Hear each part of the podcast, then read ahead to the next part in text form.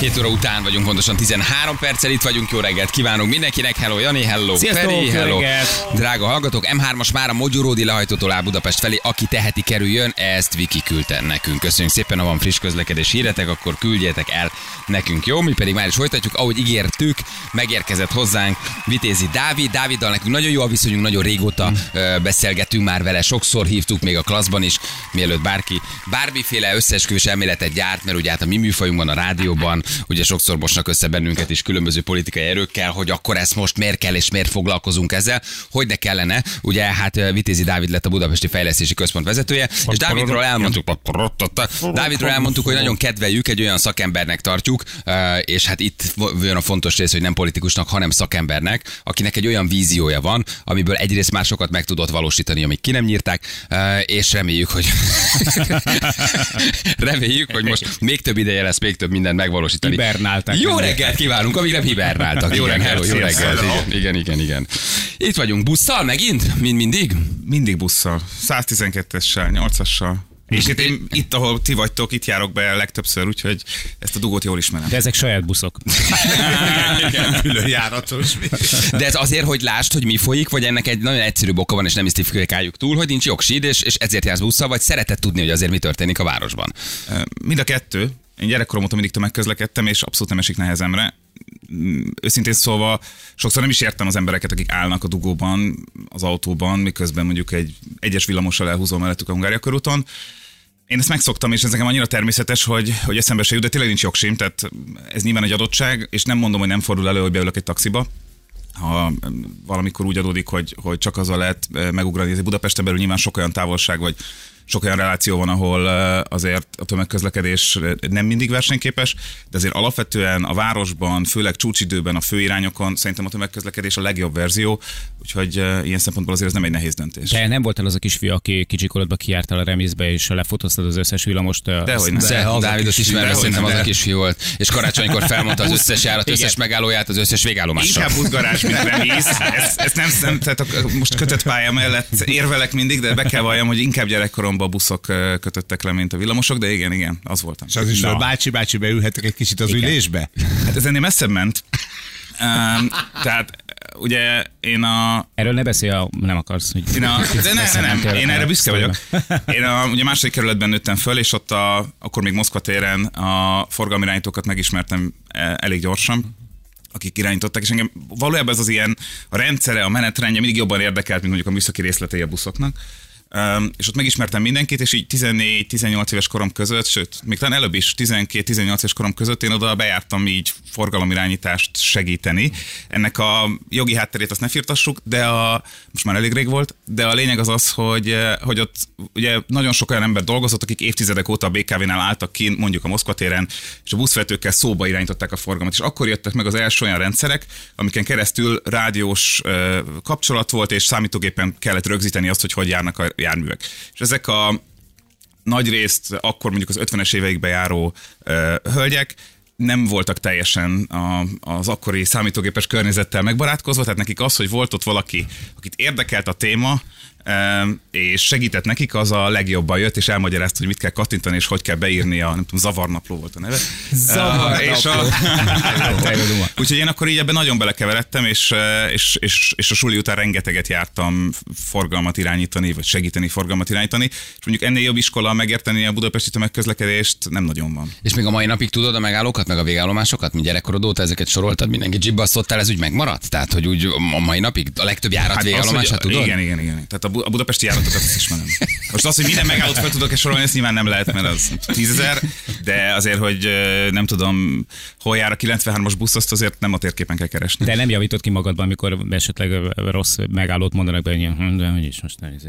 Hát azért azt nem. De a, Nem, akkor előre megy, az mondjuk javítja ki, hanem oda megy és szól. Az így azonnal föltűnik, hogyha valami más van kiről, hogy gyakran átneveznek, nem tudom, végállomásokat, meg most éppen átnevezték az Árpád-hídi metrót múlt héten, és így az összes busz, amire az van kiírva, hogy Göncz Árpád városközpont, az így, így, így Mindenkiben okoz némi szorongást, Azonnal, azonnal föltűnik, busz, igen. azonnal föltűnik. Ugye azért azt róla tudni lehet, meg mi tényleg sokszor beszéltünk még a klasszon is, hogy, hogy azért eh, egyrészt elképesztő módon a fejedben van a város kettő, ami nekem nagyon tetszett tényleg, amíg téged hagytak dolgozni, meg tudtad csinálni, és nem helyeztek el a nyuggerálásba a közlekedési múzeum élére, hogy, hogy volt egy víziód. És én azt hiszem, hogy enélkül ezt valójában nem is lehet. Tehát egy főváros rendbe tenni, az agglomerációt rendbe tenni, ezek gondolom, de javíts ki, nem így van, ezek ilyen 5-10 éves távlatok kell, hogy legyenek, hogy A-ból B-be, B-ből C-be egyfajta vízió alapján, hogy Egy jutok menő el, új nem? közlekedési múzeumot csinálni is a 10 éves vízió, és ezt nem adtam föl közben. Tehát azért is csinálod? tegyek- Azt is csinálod Igen, igen, annyit hagyd hozzá. Szerintem egy jó közlekedési múzeum azt minden szülő tudja, de még jobban minden gyerek tudja, hogy az, az szerintem valami, amire érdemes időt és energiát Csak az fordítani. ember úgy felröhögött, De- hogy a BKK, vagy nem tudod, elraktak igen, igen, igen, a igen. közlekedési műsor vezetőjének. ma. Ahogy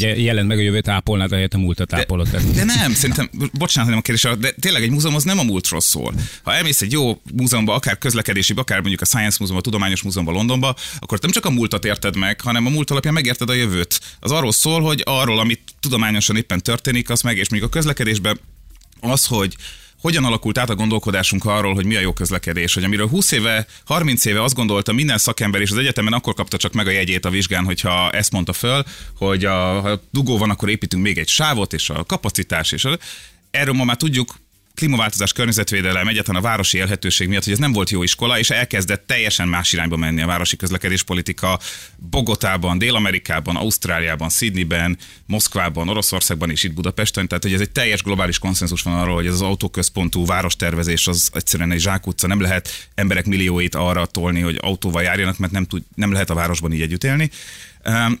Tehát nem ezt egy múzeumban igenis el lehet úgy mondani, hogy olyan emberek is megértsék, akiknek nem ez a szakmájuk, nem ezzel foglalkoznak, és csak, ha úgy tetszik, áldozatai annak, hogy, hogy olyan helyeken vettek lakást, ahol nincs jó tömegközlekedés, aztán nem tudtak más tenni, mint autóba ülni, és aztán állnak a dugóba, és arra jönnek rá, hogy ha összeadják, hogy hány órát töltöttek el dugóba egy évbe, akkor kijön, hogy az életük egy elég jelentős részét. Most volt egy friss statisztika, hogy Budapesten egy átlagos autós, vagy nem átlag, egy autós átlagban, így szó helyesen, 162 órát tölt dugóban egy évben. Ez egy havi munkaidőnk.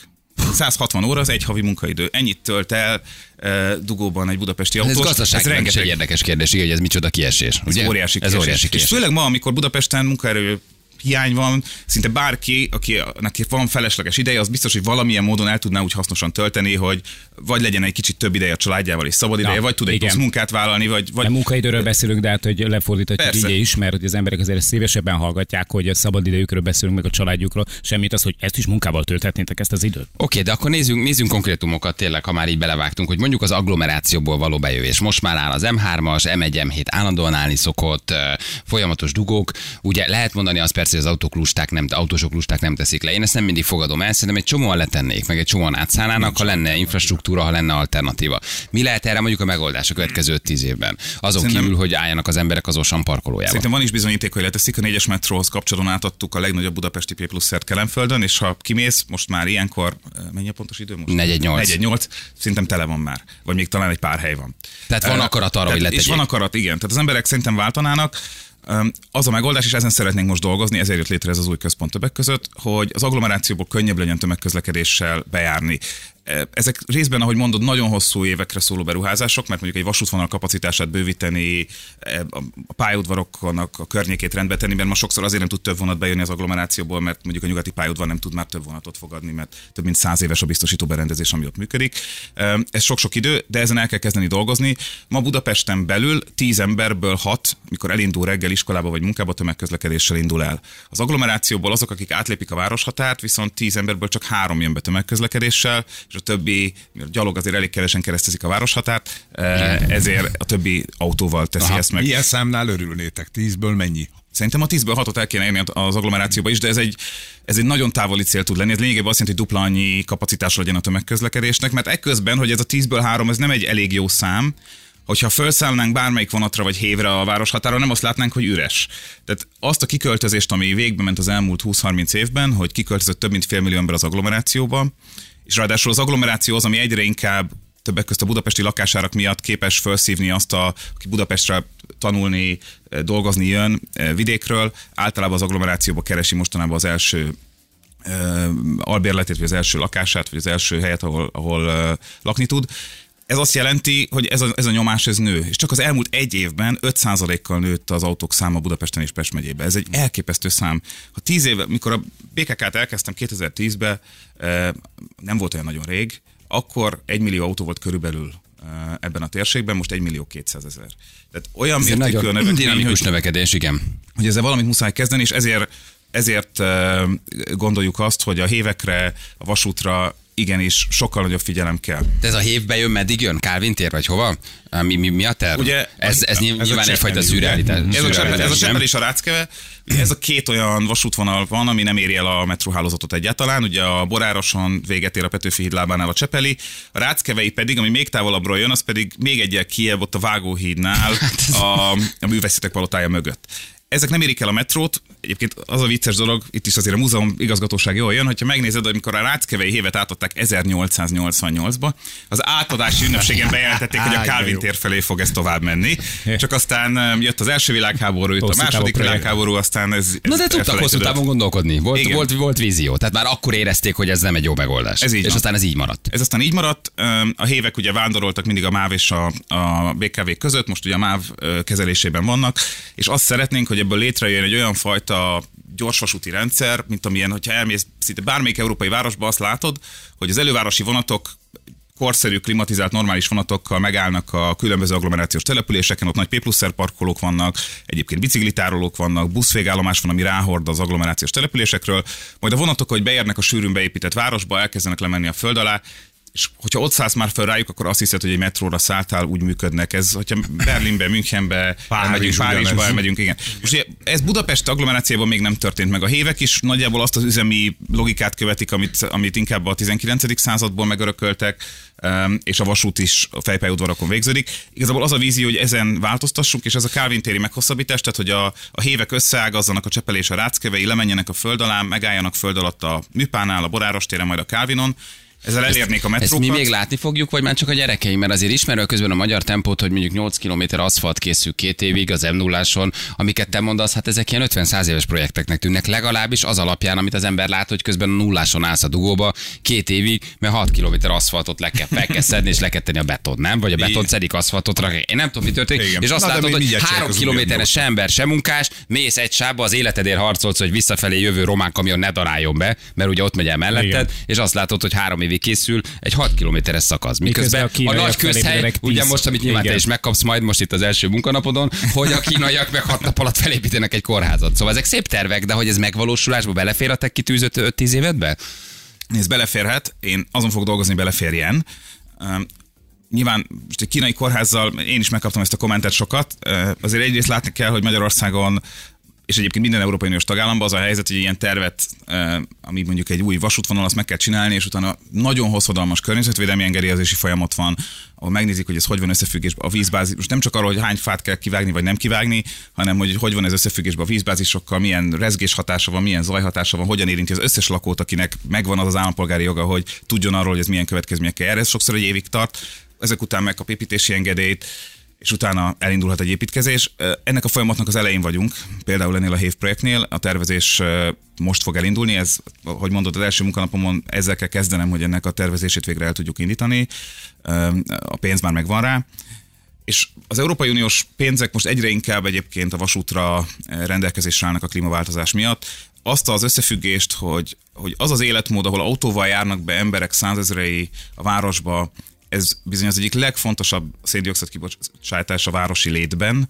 Budapesten is ez a helyzet. A, a budapesti uh, széndiokszid kibocsátásban az egyik legfontosabb tényező az a közúti közlekedés, 20% körül ezt tesz hozzá. Tehát, hogyha tényleg azt szeretnénk elérni, hogy a klímaváltozás hatásait mérsékeljük, és Budapest ne járuljon ehhez globálisan hozzá, Akkor vasút. akkor pedig a vasútra költeni kell. És persze a klímaváltozás nagyon fontos, de ezt mindig hozzá kell tenni, hogy ugye ez inkább egy globális folyamat, amihez hozzájárulunk, de itt van egy sokkal, eh, hogy mondjam, a, mi életünkben, talán, azt mondom, hogy sokkal, de, de talán sokkal közvetlenebb lokális környezetszennyezési hatás, és az autóforgalom bizony életeket vesz el a, a, a szennyezés révén, a szállóparkibocsátás révén, mindenki életéből, azokéből is, akik használják, azokéből is, akik tömegközlekednek. Ha már, ha már vasút, bocsánat, csak egy kérdés, hogy a belváros felé tartó vonatokra tesznek egy darab flörtegységet, annyian vannak, hogy szinte állni sem lehet, ez reggeli csúcsidőszak, értkelem föld.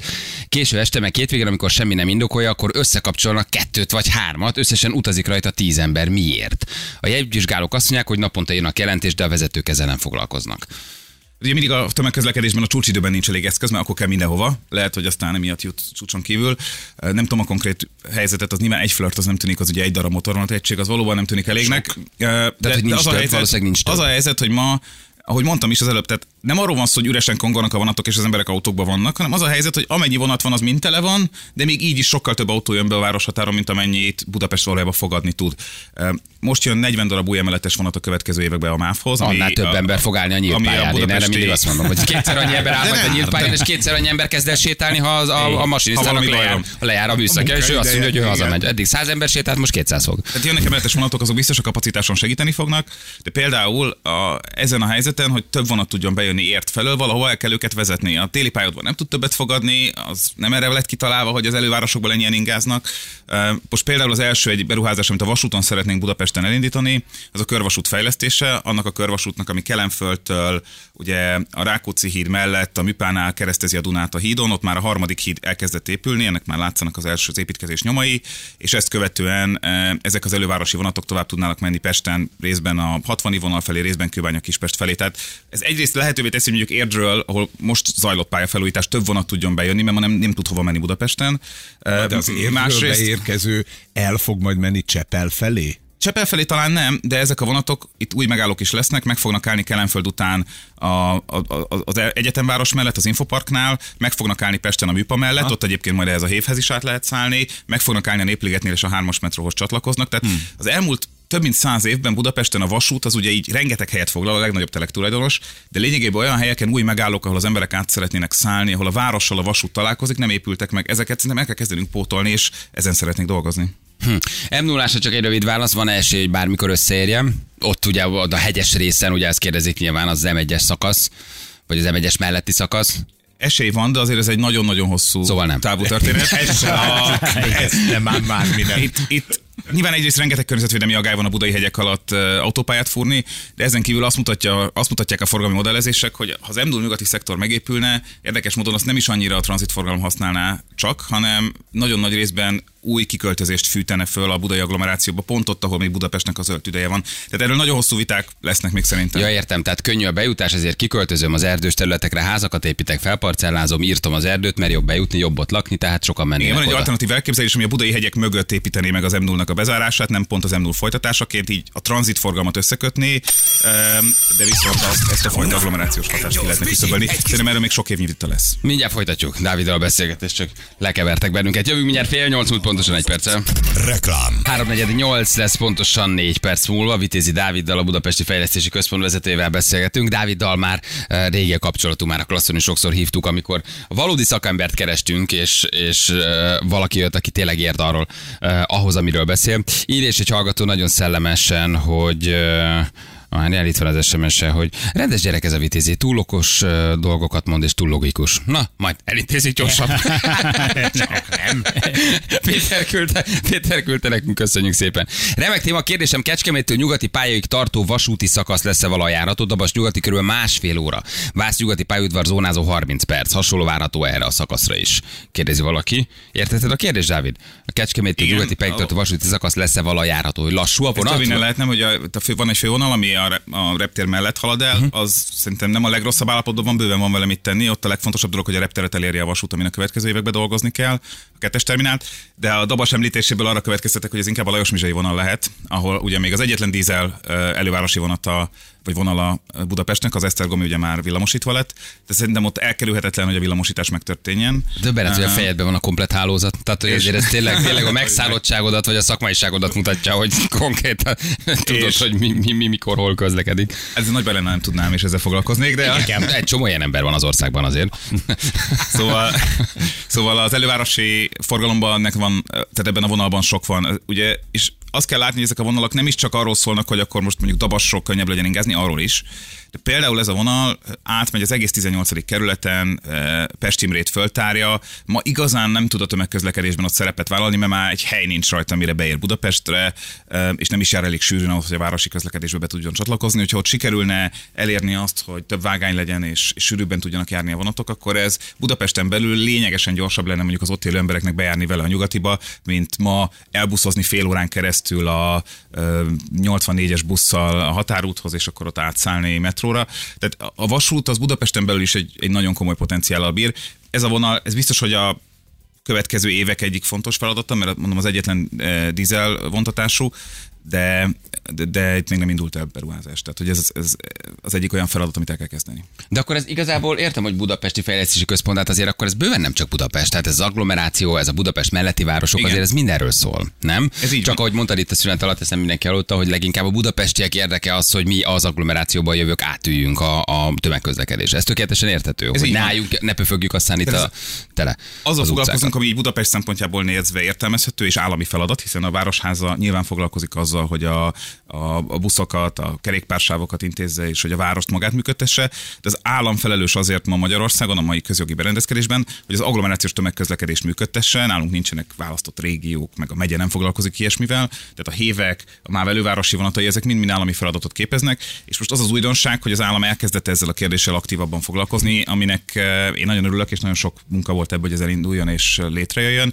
És a, a, ma kezdek ebben az új állásban. A főnökömtől Füriyes Balázs államtitkártól kaptam egy nagyon hosszú listát arról, hogy milyen beruházásokat kell eh, elindítani. Ebben benne van a reptéri vasút, ebben benne van a, a, ez a körvasút Rajta fejlesztés. volt, hogy tartály legyen minden vasúti kocsin, hogy ne a színe sarjuk. Ez rajta volt a Balázs levelén, hogy és ne felejtsd el, tegyetek minden vasúti kocsira tartályos WC-t, mert már mégiscsak a 21. Mindenről század. beszélhetsz, de a színre szarás tabu. Ez több, ez ez egy mindig élmény. felröhögök, hogy, Ez egy élmény, és gondolom, hogy ha már nem lesz, akkor Hát milyen élmény. Mennyire Milyen- fog Hogy fogjuk ezt elmesélni? Sétálok a szárszó mellett a gyerekkel majd nyáron. Apa, mi ez? Hát, kisfiam, ez még egy ilyen Ez a vasút. Ez még egy ilyen Említetted a kerékpárt. Az mennyire alternatíva a fővárosban? Vagy mennyire le- Igen. lehet rá számítani? Vagy kérdezzük a Révész Máriusz? Öm, Szerintem a kerékpár abszolút alternatíva, és kell ö, ö, fejleszteni, de szerintem ki kell ebből a szempontból lépnünk abból, hogy csak a belvárosba gondolkodunk. Az agglomerációban szerintem a legnagyobb probléma ma az, hogy ezek a szétterült kertvárosias településeken igazán jó tömegközlekedést csinálni nagyon nehéz, mert nagyon kicsi a laksűrűség, tehát igazából jó busz, sűrű buszjáratot csinálni, ez nagyon nehéz. Van, ahol lehet, de általában úgy is épültek ezekbe, hogy nincsenek igazán széles főutak, hogyha elmész mondjuk Dunakeszi nagy kertvárosias részeire. Tehát itt két út van, az egyik, hogy autóval mennek az emberek, és nem végig Budapestig, hanem leteszik az autójukat, P pluszer. Ebből kell építeni, szerintem szükség van rá, de ugye a négyes metrón is láttuk, amit elér egy bizonyos nagyságrendet, onnantól kezdve vagy méreg drága, mert egymás alá fölé kell építeni a parkolókat, és még garázs, és 10 millió egy hely a végére vagy elterülnek, és akkor a végén annyit kell sétálnod az autótól a vonatig, hogy nem éri meg. Tehát igazából a leghatékonyabb dolog, hogyha ha el tudsz jutni biciklivel a vasútállomásig, és mondjuk a holland rendszer az teljesen erre épül, ott is mindig az Amsterdami belváros fotóját látjuk, de valójában a hollandoknál az alaplogika az, hogy az elővárosokban biciklivel juss el a, a vasútig. Most Párizs elővárosa csinál, vagy a Párizsi regionális közlekedés szervező, ott pont megértették ezt a logikát, hogy mennyire összefügg ez a dolog, és az Párizstól 50 kilométerre lévő kis település és egész Párizs tömegközlekedése egy, egy rendszerbe szerveződik már, mint hogyha a BKK hatásköre Dunakeszig és Gyálig és Vecsésig és Érdig érne.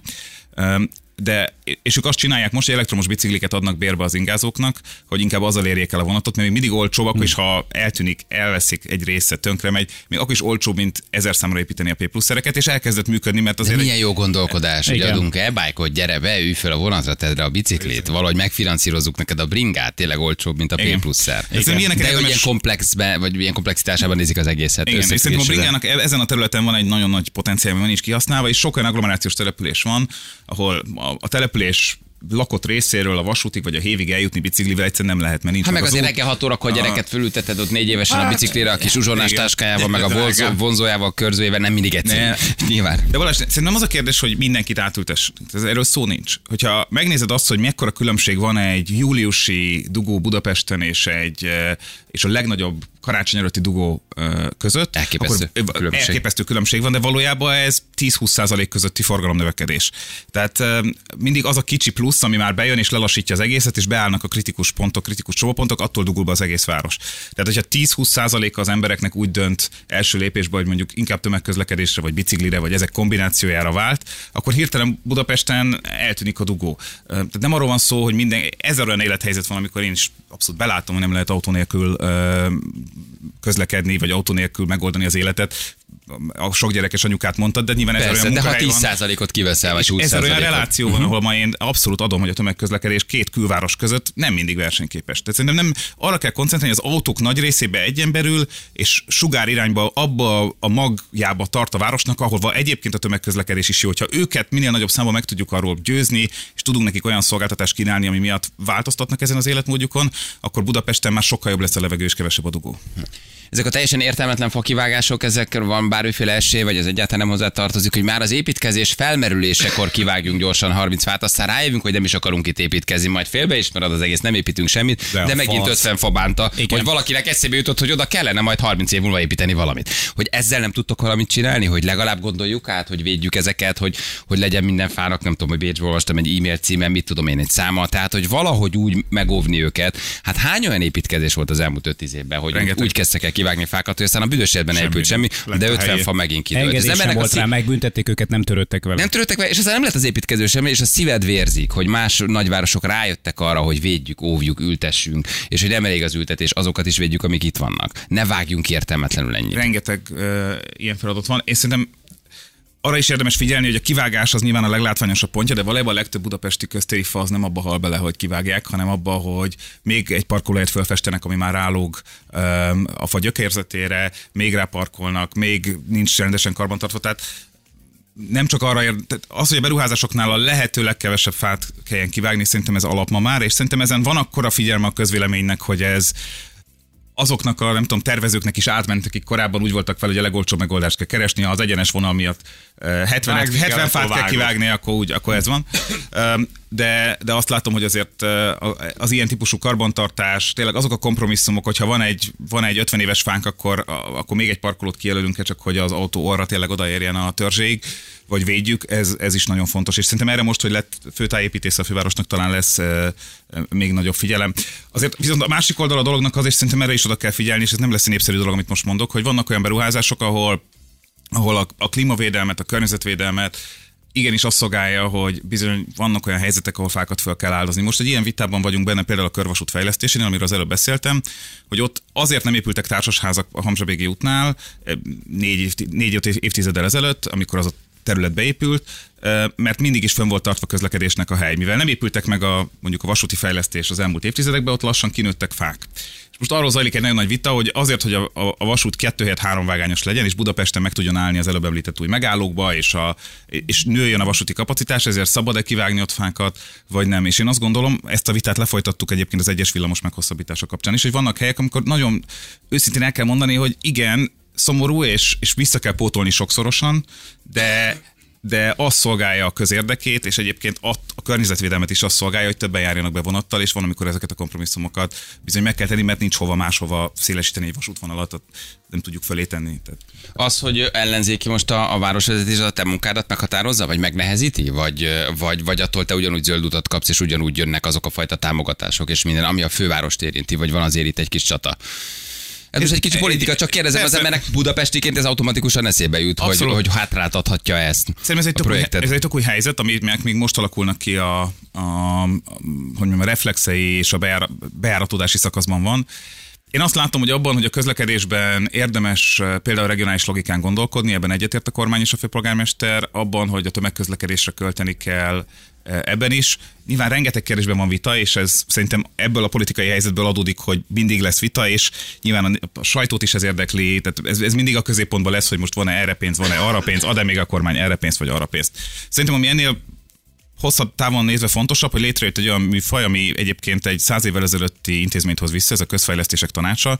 Ugye ez létezett az 1800-as évek második felébe Budapesten, a kiegyezés után, a közmunkák tanácsa néven, amikor az akkori miniszterelnök Andrássy és az akkori városvezetés együtt döntött minden város, és nagyon sokszor nem voltak ők egy vagy nem volt ez mindig a városvezetés és a kormány akkor se egy politikai oldalon, vagy nem mindenről gondolkodtak ugyanúgy, de mégiscsak az, hogy létrejött a nagykörút, hogy létrejöttek a rakpartok, az, hogy Budapestnek a történelmi városszerkezete, a belváros képült úgy, ahogy ezt ma ismerjük, vagy a kisföld alatti megépült, ez mind-mind ennek a, a együttműködésnek az eredménye. Ezt megidézve jött létre a közfejlesztések tanácsa, ahol most a jelenlegi felállásban egymással szemben ül a, kormány képviselője, Gulyás Gergely miniszter és Karácsony Gergely főpolgármester. Milyen vidám beszélgetés. És, és, és, de legalább gyorsabbak, mint régebben, tudod, Maréka, hozzatok egy kávét. És vágjatok ki. És legalább van egy olyan fórum, ahol arról, hogy, hogy ezek a fejlesztések összeérjenek, és ott Aha. legyen a hármas metró felújításánál az új kiárat, ahol a vasút majd megáll, hogy mondjuk elinduljon a déli városkapunak egy fejlesztése, és azokon az ilyen szétterülő óriási rozsdazónákon, ahol semmi nem történik, ott a Csepel-sziget északi része, meg a Soroksári út mentén. Ezek a nagy iparterületek, igen, igen, ugye? Ott, egy, ott egy új városrész és egy új közpark kialakuljon. Például ebbe az első énülésen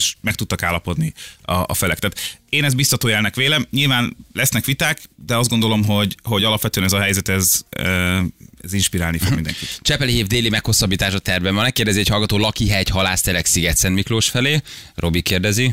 Most ugye elindítjuk a tervezést, egy megállós hosszabbítás benne van délre, ami az erdősor útig, az, ez egy régi terv, de nem történt meg. Az, hogy ennél délebbre el lehet menni, ott, ott sok akadály van, ami nem biztos, hogy át lehet menni. Most első körben ezt nézzük, és aztán jöhet további hosszabbítás vizsgálata. De milyen városokat figyelsz egyébként, vagy szerinted mi a követendő? Azt látom, hogy, hogy van koncepció, meg kell is szerintem, de hogy kik azok, akik nagyon jól csinálják, vagy kik azok, akik mondjuk az elkövetkező 30-40 évre úgy gondolnak előre, hogy tényleg egy platformként kezelik a közlekedést. És amilyen példát mondtál, hogy e-bike-kal mennek a vasútig, és onnan mennek be a városba. Ki a követendő példa? Vagy hol, hol csinálják nagyon távoli, ezt nagyon jól? Nagyon távoli példa tőlünk, és nem lehet Budapesttel párhuzamot állítani, de amilyen magabiztossággal a tömegközlekedés szervezését csinálják a, a legfejlettebb ázsiai városok az mindenképp egy etalon, nem csak nekünk egyébként, hanem az európai nagyvárosok is mindig néznek Tokióra, Szingapúra, Hongkongra. Csupán a pénz miatt, hogy, hogy tömér, de hogy elképesztő pénzük, nem, és mindent meg tudnak valósítani, nem, vagy a gondolkodásban? A gondolkodás más? miatt. És sokszor egyébként nem is az van, hogy sokkal több pénzt költenek. Ezek a városok teljesen felismerték azt, hogy a közlekedésben és a, főleg a tömegközlekedésben a legdrágább uh, intézkedésekkel valójában rohanunk a lakhatás problémái után. Tehát az, hogy akkor működik egy város jól, hogyha az emberek jelentős részben találnak megfizethető lakhatást tömegközlekedéshez közel, onnan tudják az életüket tömegközlekedésre alapozni, a tömegközlekedési állomásokon megkapják azt a szintű kiskereskedelmet, amit egy, pláz, egy autós plázában megkapnának, és tudják az életüket kényelmi kompromisszum nélkül, ezt szeretném háromszorosan aláhozni, kényelmi kompromisszum nélkül tudják az életüket úgy szervezni, hogy nem kell nekik autó amelyik város ezt várostervezéstől kezdve minden részletre menően tudja szabályozni és, és, és menedzselni, azok a legsikeresebbek. Ezt London is csinálja, nyilván Párizs is csinálja, Berlin is csinálja, de Tehát talán az a legjobban az, a az ázsiai városok csinálják, és például a hongkongi metró az, az egy profitábilis a tőzsdei jegyzett cég, mert olyan kereskedelmi funkciókat tudtak rátelepíteni az állomásaikra, és, és irodaházakat és egyebeket, hogy ennek a bevétele ezt ellensúlyoz. Ez nyilván nehéz egy európai környezetben megcsinálni, és nem lehet lehet ezt egy egyben lemásolni, nem, nem leszünk egyik napra másikra Hongkong, és nem is hiszem, hogy ez lenne a helyes cél. De tanulni ezekből a példákból szerintem érdemes, hogy például igenis úgy van értelme vasutat fejleszteni, hogy gondolkodunk arról, vagy hévet fejleszteni, hogy ott legyen megfizethető lakhatás mellette. Most például a hév projektnél, előbb mondtam ezt a déli városkaput, pont azon gondolkodunk, hogy hogy lehetne azoknál az állomásoknál, amik ott vannak a héven, de semmi nincs, leszállsz a hévről, és nem is tudod, hogy merre sétálhatsz, mert csak ilyen elhagyatott rozsdazónák vannak. Megpróbálni a lakásépítést ezekbe a zónákba terelni, ahol eleve ott van a tömeg, ott lesz a tömegközlekedés, ma is ott van, csak a hév még nem elég jó, de ha beér a Calvin térre végképp jó lesz és akkor lehet, hogy nem nincs szükség annyi még garázsra, tehát nem egy eleve az autó köré épült város. Tehát, hogy a gondolkodás más, hogy az autómentesség, vagy hogy, a... hogy az ázsiai ember ezt jobban jobban elfogadja, hogy Ázsiában, Hongkongban azt mondod, hogy gyerekek, ez van. És akkor azt mondja, hogy oké, okay, csinálom. Mondjuk Nálunk, más Szerintem a kultúra, meg a hagyomány, Biztos, meg a gondolkodás. Tehát, hogy a magyar embernek hiába fogod azt mondani, hogy tesó fölülsz a hévre. Én szerintem, ha alternatíva van, nem biztos. Szerintem a magyar Igen. ember is tud rugalmas lenni. Szóval csak egyszerűen az alternatíva Szerintem abban, hogyha jó tömegközlekedés, az emberek használják, ebben nagyon jók vagyunk, és, és Magyarország erre nagyon büszke lehet. A tömegközlekedést a világon az egyik legjobb részesedésre használjuk itt. Pont ezek az ázsiai városok jobbak, de egyébként Budapesten az, hogy 60% megközlekedik, ez egy, ez egy világbajnok arány. És erre szerintem érdemes tényleg büszkének lennünk. A budapesti tömegközlekedés bárki bárhol jön a világból, azt látja, hogy nem kell menetrendet nézni, mert szinte bárhol kiáll a megállóba sűrűn jönnek a járatok. Tehát, hogy ez egy, ez egy, ez egy nagyon nagy előny, és ezt, ezt óvnunk, védnünk kell szerintem. De az is igaz egyúttal, hogy például az, hogy agglomerációs települések nyakra főre eh, szántóföldeket, zöld területeket beparcelláznak, engednek ott mindenféle kertvárosokat kinőni, anélkül, hogy meg lenne az alapinfrastruktúra, hogy lenne ott tömegközlekedés, és aztán rohanni kell évtizedekkel később a közlekedés fejlesztéssel ezután.